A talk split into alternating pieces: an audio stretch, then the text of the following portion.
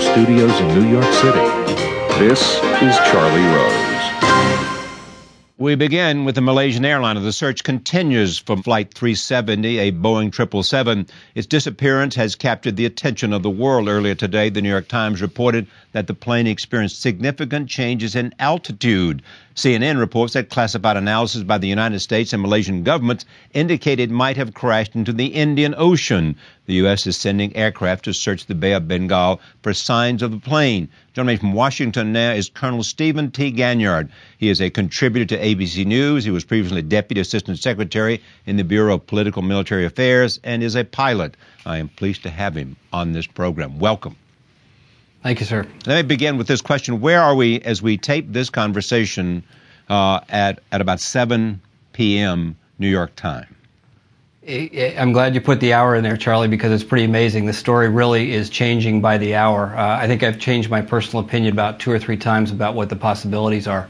This, uh, this New York Times uh, story that just came out tonight was very interesting because it says that there were radical altitude changes in this aircraft as it proceeded up the Strait of Malacca. Uh, if this is true, uh, this would lead to one potential scenario.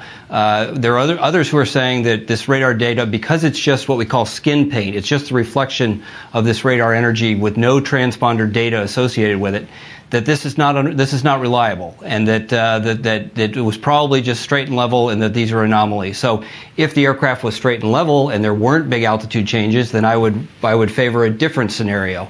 But uh, what we do know, I think, uh, given the evidence that's evolved today, is that this airplane was under the control of somebody, uh, whether they were pilots or somebody back in the uh, in the cabin, uh, and it flew 90 degrees out essentially from its original flight path, and it looks pretty certain at this point that that airplane is somewhere in the bottom of the Indian Ocean.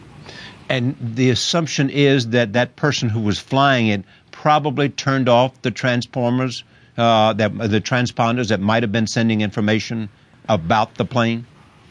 Right. So let's back up on the flight path. You remember that it took off from Kuala Lumpur and it basically went due north out over the Gulf of Thailand, headed towards Beijing. About 49 minutes into that flight, uh, the transponder was turned off. The transponder is what gives the data like the heading, the altitude, the airspeed. It identifies the aircraft to the ground controllers. Uh, after that, about 17 minutes later, there's a system called ACARS, and ACARS is really sort of a health management system that, that reports on how the airplane's feeling, how it's doing, what's broken, uh, and it reports back to the maintenance uh, people. That was turned off as, w- as well. Little did whoever turned these, these boxes off know that this ACARS system